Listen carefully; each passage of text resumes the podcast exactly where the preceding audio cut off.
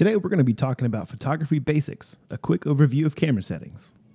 The Port City Podcast is brought to you by Port City Media and is designed to demystify the world of marketing and design. We'll be bringing in colleagues, experts, and clients to discuss the ins and outs of how to talk so your customers want to listen. And we'll learn a lot in the process.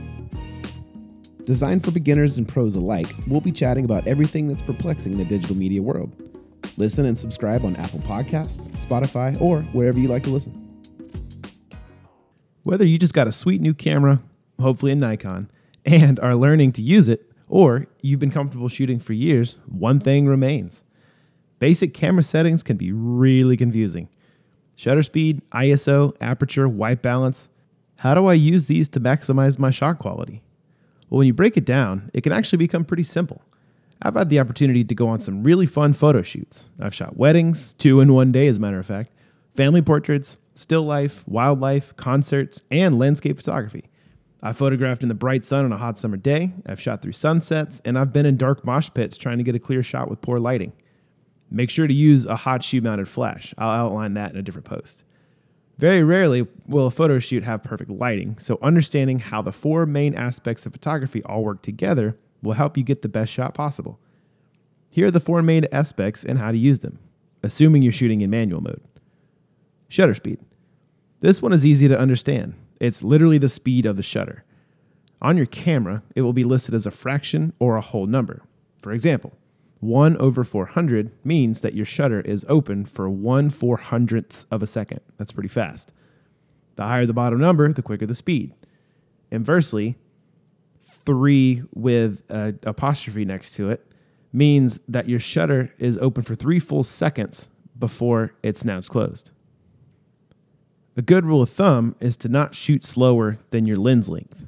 For example, if you have a 50mm lens, don't shoot slower than a 1 over 50 unless you absolutely have to. Number 2, your ISO. This is your camera's sensitivity to light. Most cameras display this as a 100, 200, 400, 800, 1600, 3200, etc., where 100 is the least sensitive and 3200 plus is the most sensitive to light. A 100 or 200 will be needed on a bright sunny day. A 400 or 800 is used for medium to low lighting, and 1600 plus is used for extreme low lighting. Be careful going over 1600 because your shots will tend to become a little bit grainy. Number 3, your aperture. This is the width that your shutter opens relative to the size of your lens, meaning it's not a measurement, but rather a scale from 1 to 22-ish or higher for how wide your lens opens. This number is expressed in f-stops. For example, f over 1.8, and the lower the number, the wider the lens opens. An f 1.8, like my Nikon 35mm, is really wide, whereas an f22 is incredibly narrow. Number 4, white balance. This is, in my own words, the camera's ability to balance out how the camera reads the color white in different scenarios. In sunsets or under incandescent lighting, there tend to be a lot of oranges and reds, so the camera will add in blues to attempt to balance it out. You can also pick up a white balance meter online. So how do they work together? First, set your white balance. This is simple because most cameras have settings based on the lighting condition. Sunny day, cloudy day, fluorescent lights, or incandescent lights. Secondly, set your ISO. If it's really bright, try a 100 or 200. And if it's really dark, try a 400 or 800. If it's really dark, go higher, but be careful to avoid grainy shots. Then, consider your shutter speed and aperture together. Think of your camera lens as an eyeball and eyelids, where the shutter represents a blink and your aperture represents your pixels. If it's super bright, your pupil, or your aperture, gets smaller, and if you start with your eyes closed, you only want to open them for a second to minimize the amount of light that comes in.